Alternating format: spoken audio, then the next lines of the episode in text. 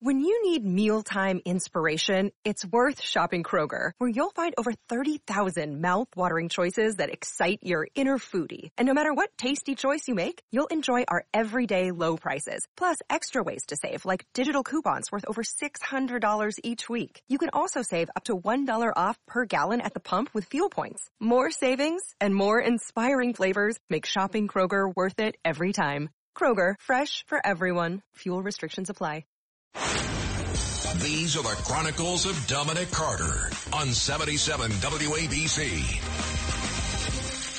Kids as young as 10 years old, 10 years old, were among the mob of 100 rowdy teenagers, young people, young adults who ransacked a Wawa convenience store in Philadelphia over the weekend. This, according to the police, this, according to video backing it completely up.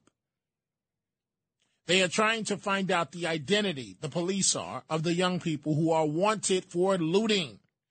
The huge crowd of kids stormed the Philadelphia store on Roosevelt Boulevard in Philadelphia on a Saturday night about 8:15 p.m. and began looting.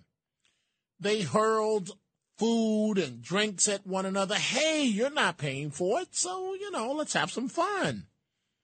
Knocking over shelves and destroying the stolen uh, store merchandise. One young woman, this seems to be a trend. Remember uh, in Manhattan, the French fry store that was uh, destroyed, and the women got on top of the uh, counter and started twerking. And for those of you that will call up and ask me what twer- twerking is, it's dancing in a sexually suggestive way using your um, your backside, shaking it up and down. And so one young woman jumped atop a counter and started twerking as the other youth filmed the pandemonium on their phones. Officers responded and broke it up, but were outnumbered and made no arrest at the time. Now, listen to this, and I'm quoting a police official, Deputy Commissioner John Stanford in Philly.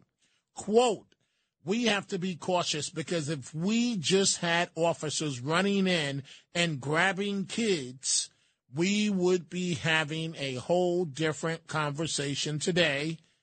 And then that's the unfortunate piece. So, in a nutshell, the store was completely torn apart.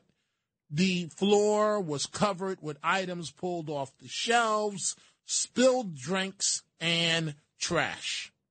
That's in Philly, and it's the world that we live in.